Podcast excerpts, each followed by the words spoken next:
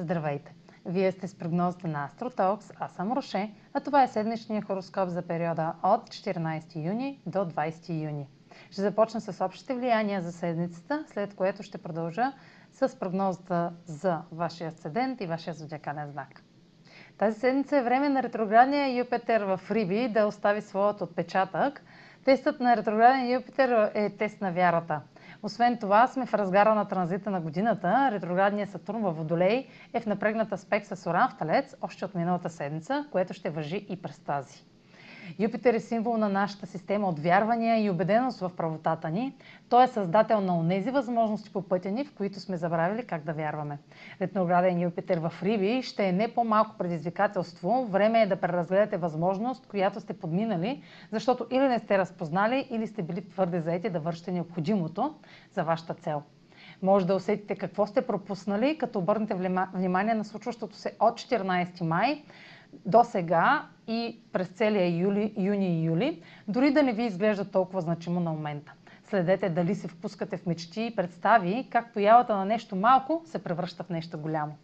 След, дали ще може да се осъществи още в началото на 2022 година, когато Юпитер отново ще е в Риби, ще зависи от вложената вяра и стремежите, които осъществявате сега.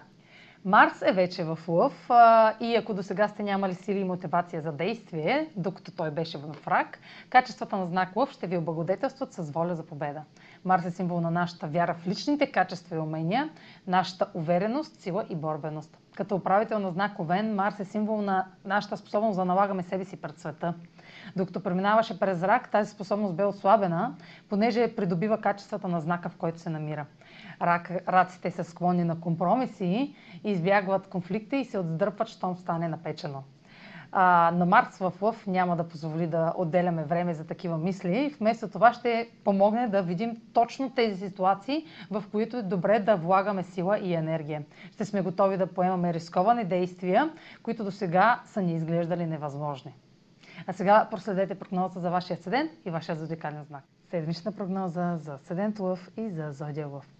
Ретрограден Юпитер в Риби попада във вашата сфера на споделените ресурси и ще предостави за ревизия вярата и оптимизма в делата свързани с дълг, заем, интимен или психологичен въпрос. Проследете каква подкрепа получавате от 14 май насам, както и през юни и юли, като дните около 21 май, 3 и 23 юни са с особено значение за нещо, което има потенциал за развитие напред и през 2022 година.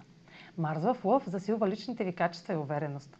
Готови сте за смели действия и активности, съобразени с правила и условия на партньор, авторитет, докато търсите начин да си осигурите свобода и независимост в професионален план. Това е за тази седмица. Може да последвате канала ми в YouTube, за да не пропускате видеята, които правя, да ме слушате в Spotify, да ме следите в Instagram, в Facebook, а за онлайн консултации с мен може да посетите сайта astrotalks.online, където ще намерите услугите, които предлагам, както и контакти за връзка с мен. Чао! Успешна седмица!